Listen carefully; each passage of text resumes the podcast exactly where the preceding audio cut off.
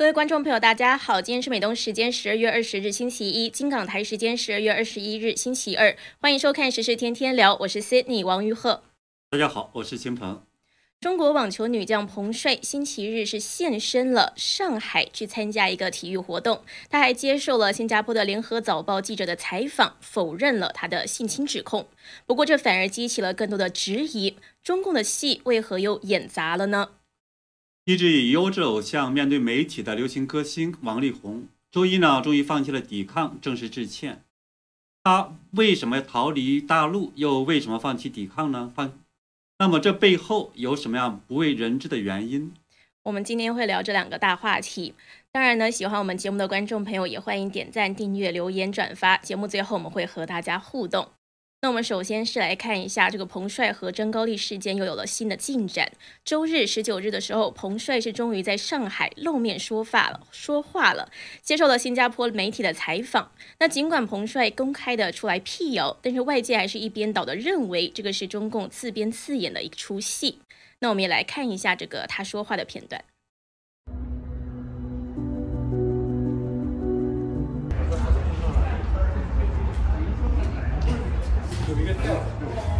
哎，你好，彭帅。你好，你好。哎，你好，你好。这是，可能跟你聊两句。我看您刚才跟这个，哦，一直都住在家里，呃，出入自由嘛，大家都很关心你的这个安全。给 WTA 主席的这个电邮，啊，这封电邮是你自己写的吗？英文的电邮。对，你是几个问题？等一下，因为你那个我有点听不清楚，对不起啊，对不起。我 CGTN 在这个推特上面发了一个英文的那个电子邮件，说您给 WTA 的主席发了一封电邮信，里边说这个性侵的这个事实是不真实的，是这样吗？呃，有的啊。然后关于微博，首先呢是我个人隐私的问题，那已经。有可能这个大家有很多的误解，所以呢，不存在任何就是说这种扭曲的解这种解读。然后关于你刚才说这个这个呃 WTA 的这个新闻，对，嗯。彭帅现身的这个地方是星期日当天，那个地方正在举行越野滑雪的赛事，是只有受邀嘉宾才可以来观赛的。那这个是彭帅和前 NBA 篮球明星姚明他一起围着运动场馆行走的时候，遇到了这个联合早报的记者，所以双方才进行了一个简短的采访，就有了这个视频。那联合早报说呢，彭帅还有前 NBA 的篮球明星姚明等人呢，他一直出现在了这个当天的观景台上，观看了大约是二十分钟。但是呢，就是从比赛的内容来看，那滑雪比赛和姚明和彭帅其实没有关系，这实际上有点奇怪。当然，我们也知道呢，说姚明有一个官方身份，就是中国男子，呃，中国男子篮球的协会主席。那这实际上呢，是有一个行政级别的一个官员。而且呢，报道还说，他说只有这个受邀嘉宾才能前来观赛，这其实也不合常理。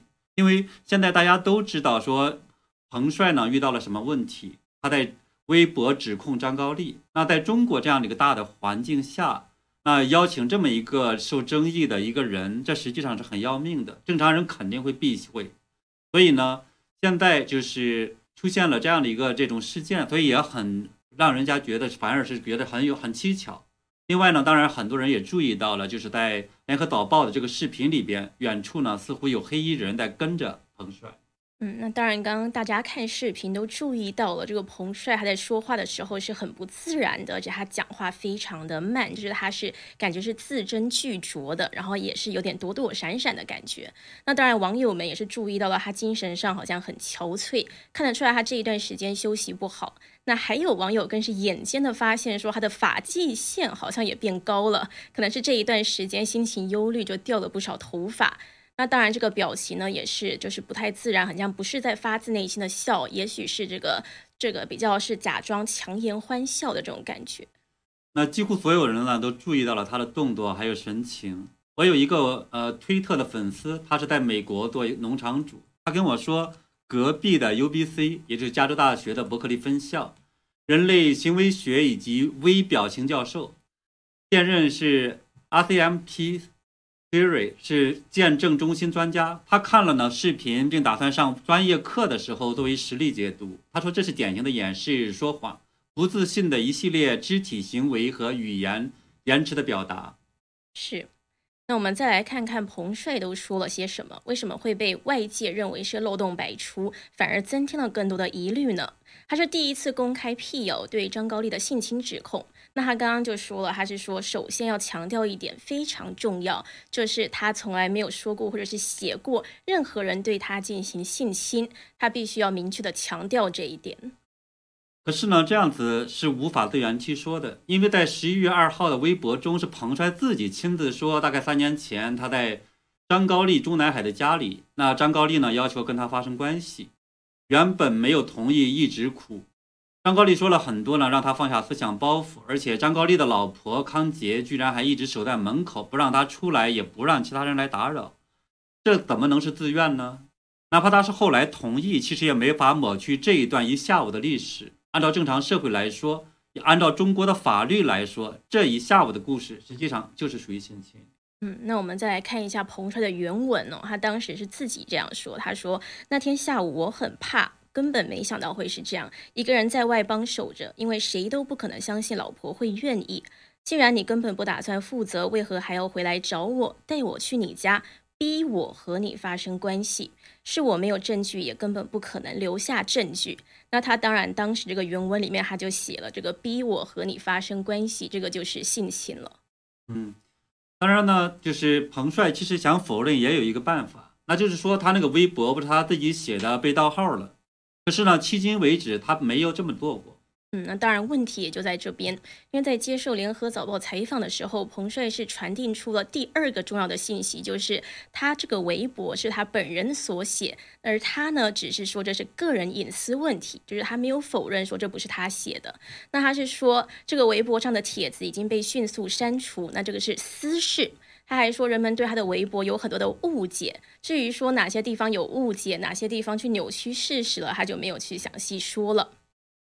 那不同意呢？被逼迫是他自己说的。那外界怎么可能是存在误解呢？而且呢，他也一直承认是，呃，这个微博是他写的。那这样的一来，其实暴露了一个逻辑上的最大的破绽和漏洞。因为不管指控真假，中共都必须调查张高丽才能证实。然后呢，也应该给公众一个公开的说明。特别呢，中共还有一个纪律，呃，处分条例，这是针对党员的，说。当与其他人发生不正当性关系，造成不良影响的，给予警告或者严重警告处分；情节严较重的，给予撤销党内职务或者留党察看处分；情节严重的，给予开除党籍处分。而且呢，如果彭帅的指控为假，按照中共的法律，他就犯了诽谤罪，那这是公诉罪行，也不能以隐私私事一推了之。所以呢，中共现在又放任彭帅公开露面。不承担相关的责任也是违法的。嗯，所以就是说，如果是真的的话，那就公开处分张高丽；那如果是假的的话，就处罚彭帅。中共就是选其一去做就好。所以无论从哪个角度看呢，外界当然都会觉得中共现在这样做是错的。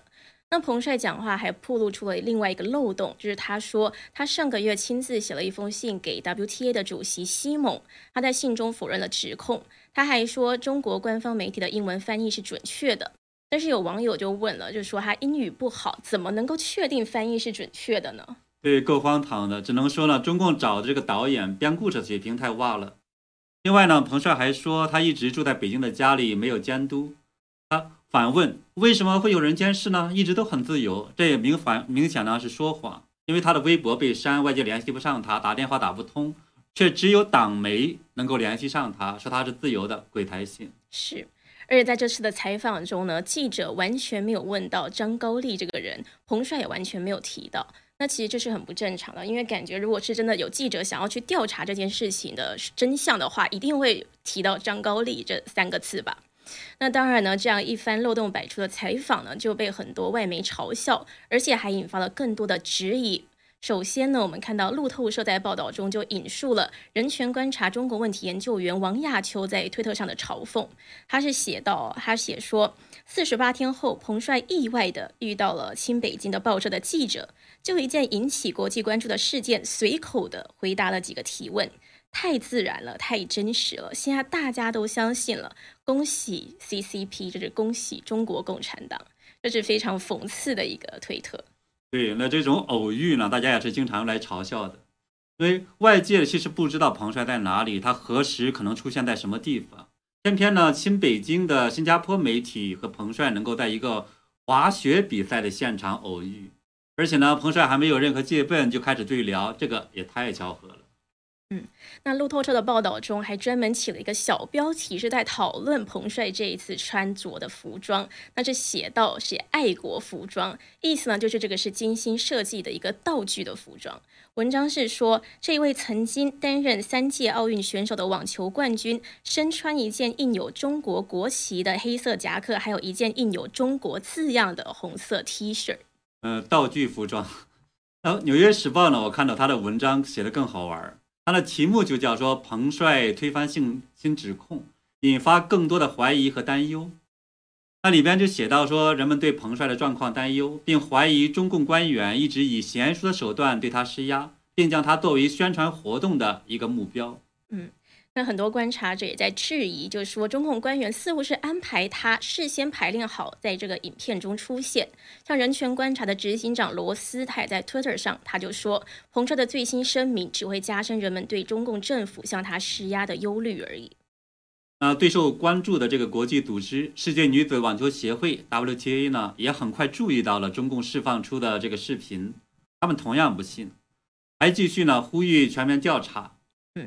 WTA 是一直都是跟得最紧的。那 WTA 周一二十日的时候，他是表示说不能够确信彭信彭帅的安危。这发言人呢，在个声明中是说，就像我们始终所表达的，这一些露面没有能够减轻或者是消除 WTA 对彭帅的安危在没有审查和胁迫下表达能力的严重担忧。我们仍旧坚定的呼吁，在没有审查的情况下，对彭帅提出的性侵指控展开全面合理。透明的调查。那 CNN 的报道中也说，说一个多月以来一直在设法联系彭帅，就他提出的指控去提出这个评论，寻求评论嘛。不过呢，当然彭帅是没有去回应 CNN 的。那当然，如果彭帅是自由的，就为什么只有中共国内的媒体或者是 CGTN 这种大外宣能够联系到彭帅呢？对，这很奇怪。那 VOA 呢，就是美国之音的报道呢，它也有一段特别有意思。他说呢，目前还不清楚在彭帅。健身的这个，呃，越野滑雪中中国城市巡回赛的现场，是否还有其他媒体记者采访？而彭帅本人参加这次体育赛事活动和接受青中的联合导报的采访，是否是当局特意安排的？那所以你记得吧？上一次我们就看到，说是呃，《环球时报》的胡锡进，只有他才能获得这个彭帅那进饭店里吃饭的这样的一个视频，而且呢，里边同样的是彭帅只说话。啊，只只只点头不说话，对吧？那这一次呢，我发现其实也同样的一幕戏又演出来了。那是《环球时报》的一个记者，呃，叫做呢是胡青青，呃，结果呢也被这个媒体就注意到了。他呢是在写到，他说在这个里边呢，他说是一个朋友呢发给了我一段视频。那这个视频里边呢，就是彭帅是面带着微笑，然后呢看着这个姚明在交谈。结果呢这个。呃，胡青青呢，他还在解释说，他呃这样的一个就是市场一个个这种滑雪越野推广赛中什么什么出现的等等。嗯，那这个视频彭帅是只有动作没有声音，正常的交流应该都是你来我往的，彭帅可能应该后面也得说个几句话吧？那就为什么这个陈青青的朋友给他的视频恰恰就没有？还是说他担心彭帅言多必失，就把彭帅说话的那一段剪掉了？这就都是大家的怀疑。那还有很多的国际的网球明星也都不相信最新的这一段视频。例如十八届大满贯冠军马蒂娜·纳夫拉蒂洛娃，他就在 Twitter 上也是回应这次的视频。他说呢，这完全是彻头彻尾的 BS，就是胡扯的意思。那秦鹏，您认为为什么中共在彭帅事件的热度都快要过去的时候，突然间又让他露面呢？这个中共是想要达到什么样子的目的？呃，我觉得中共其实还是担心呢冬奥会被抵制，因为中共对看重面子，所以呢现在又想方设法出来否认，因为他这也是特别因为牵扯到他的一个政治局常委，是按照是正国级的。那么虽然呢我们注意到说现在美国等国家对中共外交抵制的时候给出的理由是说新疆人权问题。但是呢，毫无疑问，大家其实隐含的意思都是包括了说彭帅呢指控张高丽，还有 WTA 对运动员的安全表示担忧等等，这些实际上都是一个非常重要的这种考虑因素。而且呢，现在我们看到欧盟和日本还没有决定或者宣布他们对北京冬奥会的这种态度，所以呢，只要北京冬奥会不召开一天，那么中共呢，他也会担惊害怕一天。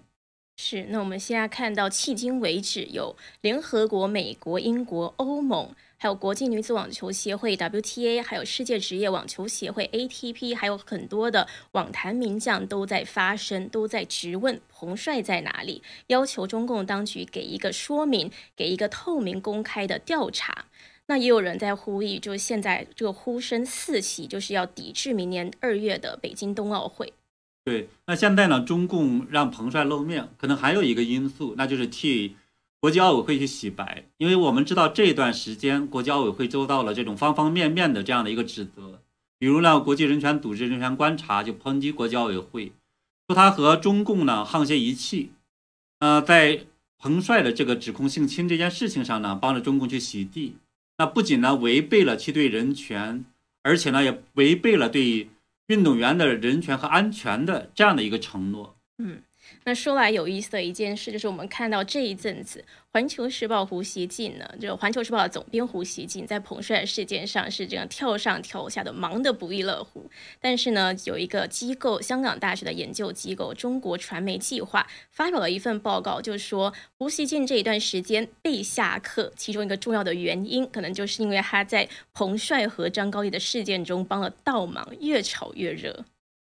所以从西方媒体呢，还有 WTA 等的这个反应来看，我觉得这一次中共安排新加坡的联合早报采访，还有呢是环球时报的记者胡青青出来，那实际上呢也充当了这种像胡锡进之前的一样的那种猪队友，帮了倒忙，欲盖弥彰。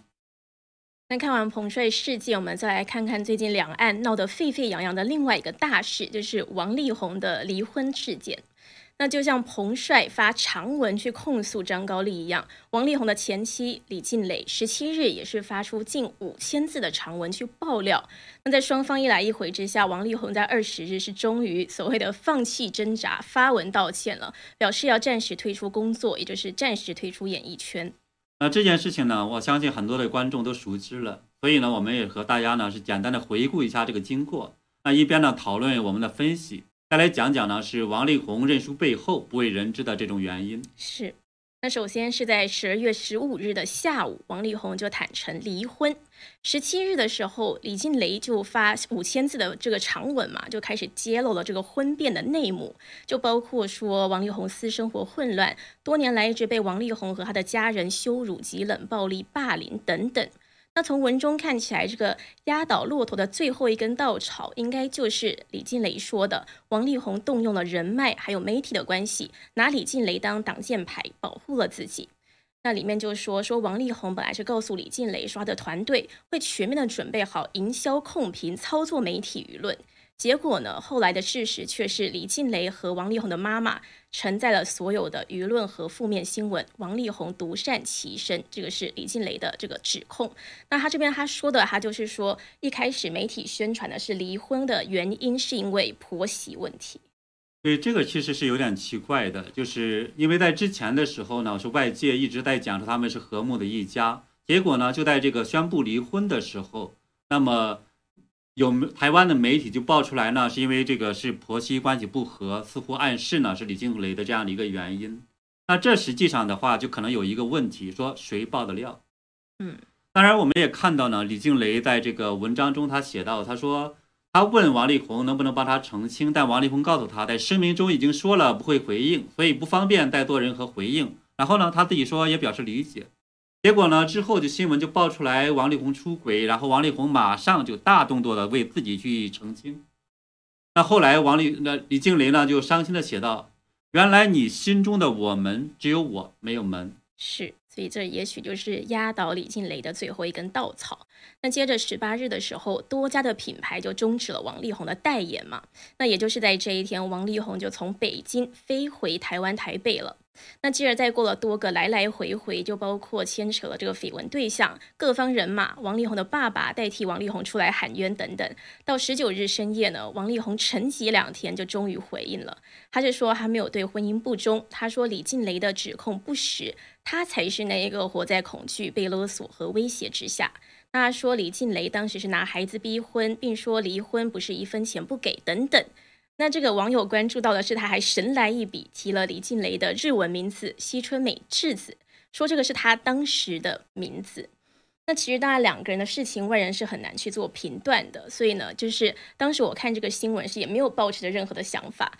不过呢，这边就是这个神来一笔的日文名字，不管是王力宏的公关或者是他本人也好，莫名其妙去提到一个和事件无关的细节。那这就是司马昭之心，人人皆知了。这很明显是想要去炒作这种大陆人的仇日情绪，让大陆人站在他那边。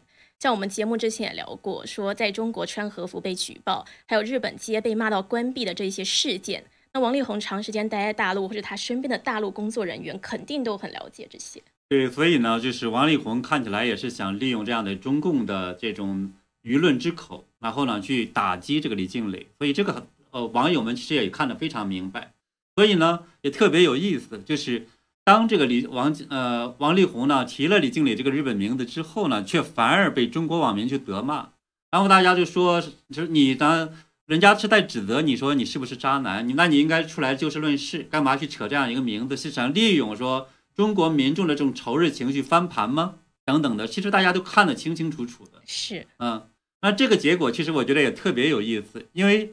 就在这个十八号的时候，其实还有另一件事情，那就是呢，中国的搏击选手玄武在拳击比赛中呢是违反了规则，把呢对手日本的叫木村翔，然后用抱着去摔倒了这个在地上，而且呢是头先着地，这就让网民呢也非常的反感，几乎一边倒的痛骂说他丢了这个中国武林的脸。所以这个呢两个事件放在一起的时候，我觉得也特别特别这种感觉好玩。就现在的网友呢，他并不是那么好骗的。那比如说，当时的这个网友就骂这个玄武，就说用下三滥的手段，呃，然后呢卑鄙无耻。也有的说呢，虽然是日本人，大大家呢有反日情绪，但是我们看比赛规则。那回到这个王力宏这个事情上，他也不讲比赛规则。是，那我们看看导播有没有视频可以给我们播放一下。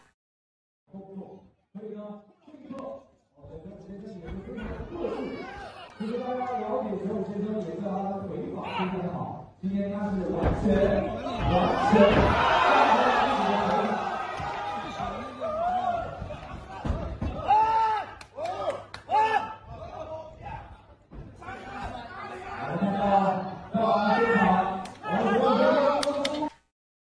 那卢比老师就在说不讲武德，这是我们的观众。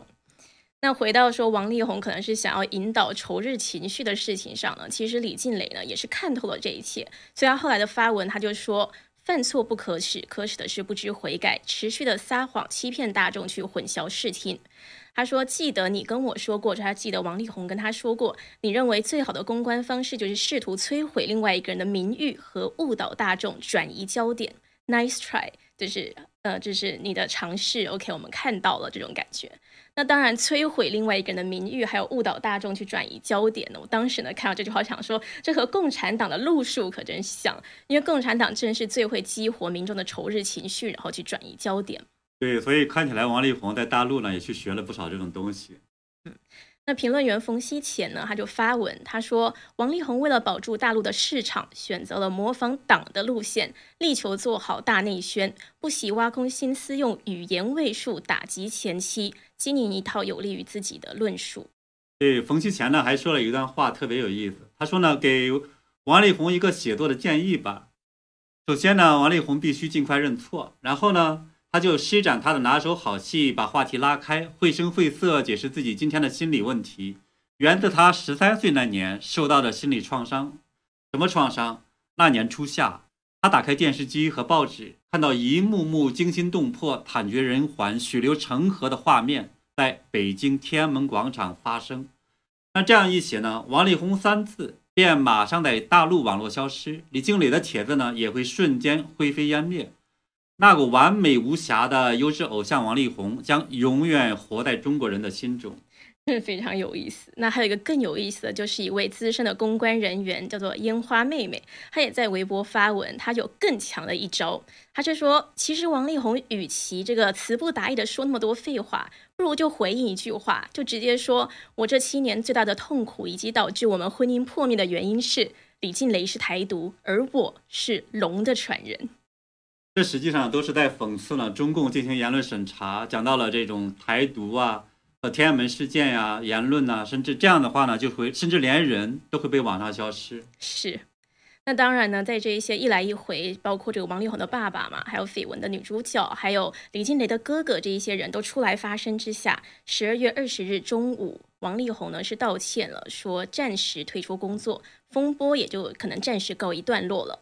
那网上很多人是在讨论说，王力宏一出事，马上就被中共官媒给踏伐了，被中共封杀，在红色剧中的演唱也被消音，还有厂商都迅速的和他切割。那于是呢，王力宏也就马上从大陆飞回台湾自由民主的这个地方来避难了嘛。因为在台湾虽然会被民意踏伐，不过至少不会被官方也跟着踏伐，而且更不会因此被抓。所以这一次中共官媒对这件事的反应也是一个看点。对，那我们知道呢，之前吴亦凡和李云迪呢，也是在被中共呢大力的这种整治，在这个大环境下呢，王力宏呢很清楚，他呢可能会适合被中共呢当做一个打击的标靶，所以呢，他很大的一个可能就是因为担心被抓，所以逃回了自由的台湾。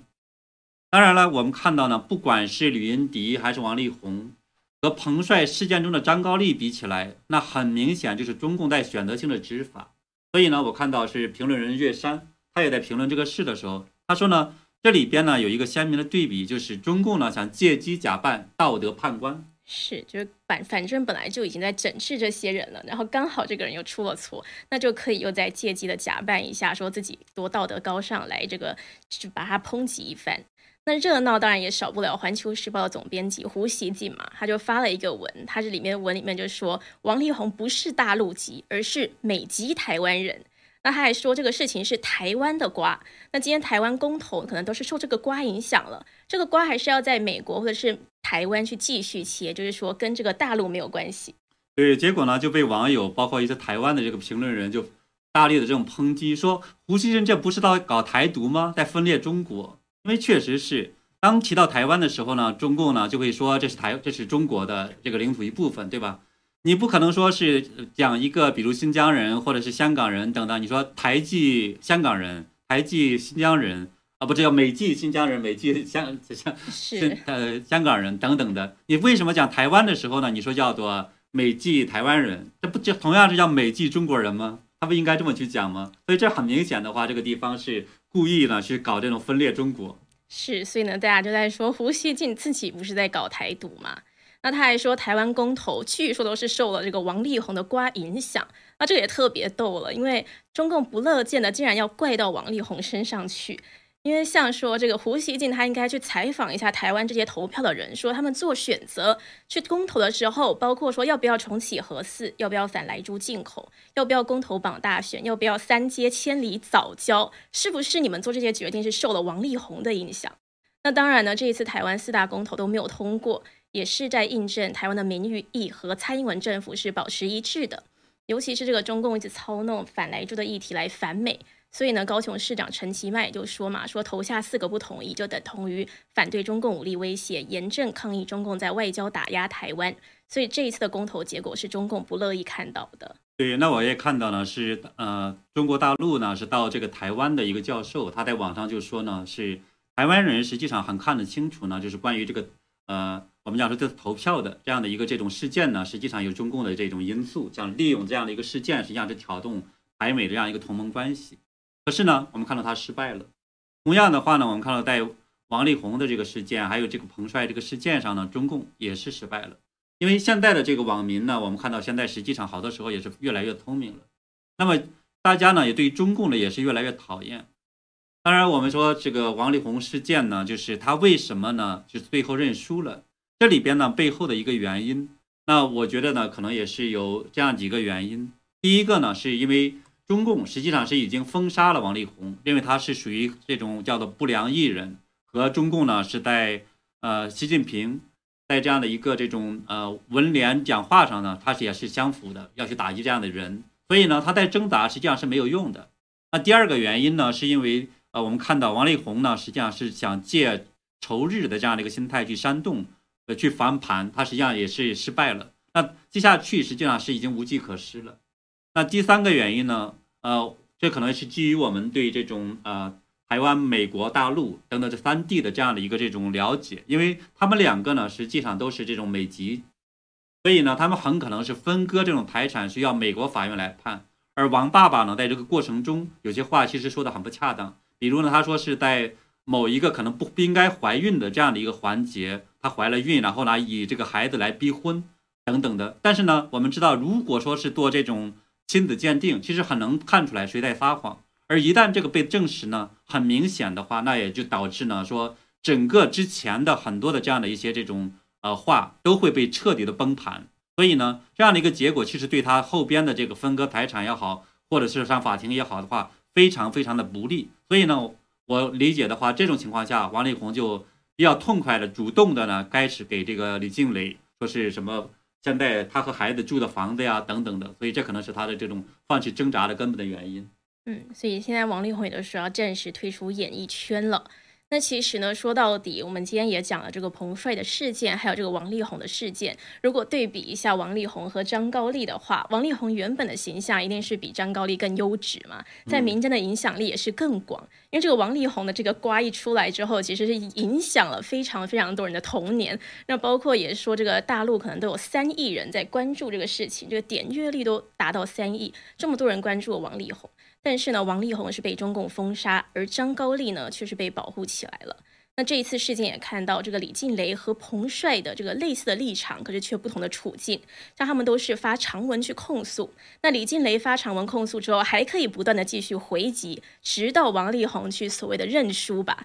但是彭帅呢，却是完全被消音了，而且呢，这一次还看到也是被逼迫出来否认他写过的白纸黑字的性侵指控。那这一次李静蕾发文，他就套在这个，如果把它泡在彭帅或者张高丽的事件上去读，也是别有一番风味。他一开始发文呢，他就说嘛，他说他决定站出来，是不想要再有女性去经历一样的事情，也觉得这个世界需要更多的审思。他说，一直以来有权有势的人操弄媒体。去操弄大众，导致社会价值观的偏差，舆论思维被控制。那他是说，希望未来有权有势的人能够禁止透过营销来控制舆论导向，维护自己的人设，让公众人物能够以真实的面貌呈现在大众面前，也让事实能够被看见。那当然呢，这个如果套在这个彭帅和张高丽事上去读，感觉呢也是可以完全的对上了。对，所以呢，这也是为什么我们今天呢是把王力宏和这个李静蕾的这样的一个事件呢，是和彭帅的这个事放在一起呢，进行呃跟大家去呃讲述，然后一起来分析的一个原因。我们呢不是要去对明星的这样的个人的八卦有产什么样的个人的兴趣，我们呢其实也是想通过这样的一个比较，让大家呢在这个过程中看得出来说是两岸真实的这种自由的程度，以及呢在这样的事件发酵中，整个不同的这些人物，包括呢。中国的《环球时报》，包括不同中国的党媒，甚至中纪委等等呢，在这个过程中扮演了什么样的角色？是，就看到这一次中共的双标，还有呢，其实其实中国人也越来越清醒，大家都看得出来各种各样的现象，大家都非常的明明了。嗯，那好的，一样在节目的最后，我们来和大家互动一下。对，像明天 you 他就说劣迹艺人。的确，现在这好多艺人都要被列进去这个劣迹名单里面。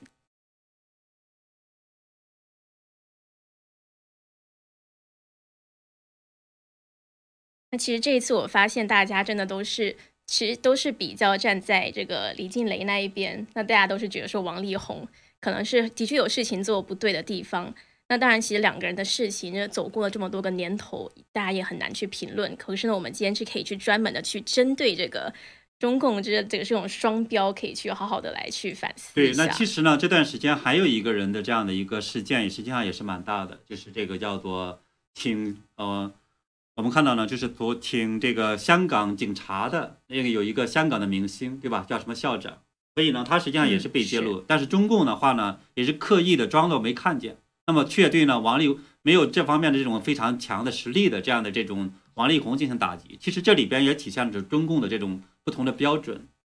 对，那像 Teresa Cole，他就在说只许州官放火，不许百姓点灯。那的确是这样子。那继续往往上面滑一下，看一下哦，还有一位观众 Must Now Fast Mile，他说：“哇，这个评论被划下去哦。”对，他说共产党喜欢转移焦点。对，那当然有网友呢在讲说，彭帅说什么也没人相信了，是因为彭帅现在不自由。我们更不是讲跟彭帅本人，我们有没有什么想法？但是呢，因为在中共这样一个体制下，在中共的这样的一个大的这种压制下的话，彭帅讲出来的话，他不可能表达自己真实的声音。是，那其实呢，外界一直要求的，也就是对张高丽去进行一个这个公开、公正、透明的调查嘛，就是是真的是调查这件事情，而不是说把这件事情全都扫在地毯下面，把它掩盖起来，然后让彭帅一直去讲一些可能看起来像是强颜欢笑，是没有办法发自内心讲的话。对，那还有一个网友呢在讲说呢，彭帅呢是被性侵两次，一次是肉体呢，而这一次是被中共呢是用强权在精神上强奸。是。这一位网友是分析的非常的精确。那 Nan Art 他也在说被逼无奈，让你演戏你敢不演？彭帅保重。对，还有呢，网友是叫 E Kong Lim，他在讲呢说彭帅呢有最高领导的待遇，只有他呢不戴口罩，姚明呢还得戴着口罩。是，可能已经准备好要接受采访了，所以早就把口罩提前摘下来了。对，有没有这个可能？有可能。好，Andrian T N Wong 他也在说演戏罢了，的确大家都看得出来。那外援也在说中共的导演真差劲。对，还有网友呢在讲说，希望王力宏呢能够悔过自新。这个呢，其实可能是呃，我觉得每个人吧，看到这个事情上来讲，其实是比较呃，会有自己的一个判断吧。嗯，其实早点觉醒，早点就会比较好啦。不要说到时候就是都来不及了。嗯，对。那刚才呢，我们在这个呃节目中也谈到了，就是日本的这个木村翔，他是个 WBO 的一个拳王。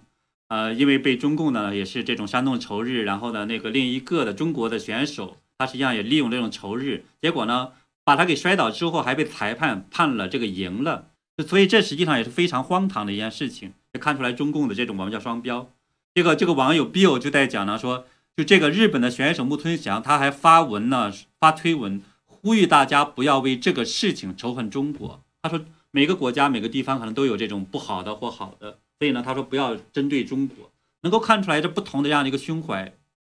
嗯，是是啊，Lee Chen 在说彭帅是身不由己。那好的，谢谢大家和我们互动。那也谢谢非常谢谢观众朋友的支持，还有一仔的收看。我们也会持续的为大家跟进时事。哦，对了，我们可能跟大家说明一个事情，做一个预告，就是呢，我们呃 c i n y 呢和会在二十二号到二十九号会进行呃休假年假。我呢也会在这段时间，我就是也呃进行休息一下。所以呢，呃二十二号到二十九号就是美东时间，我们呢这个节目会暂时停，然后到。三十号之后，我们呢会呃继续跟大家见面。是，所以明天就会是我们这一两个礼拜的最后一个节目。然后之后呢，三十号我们会再跟大家见面，让我们可能也会去构思一个跨年的小专题。是这样。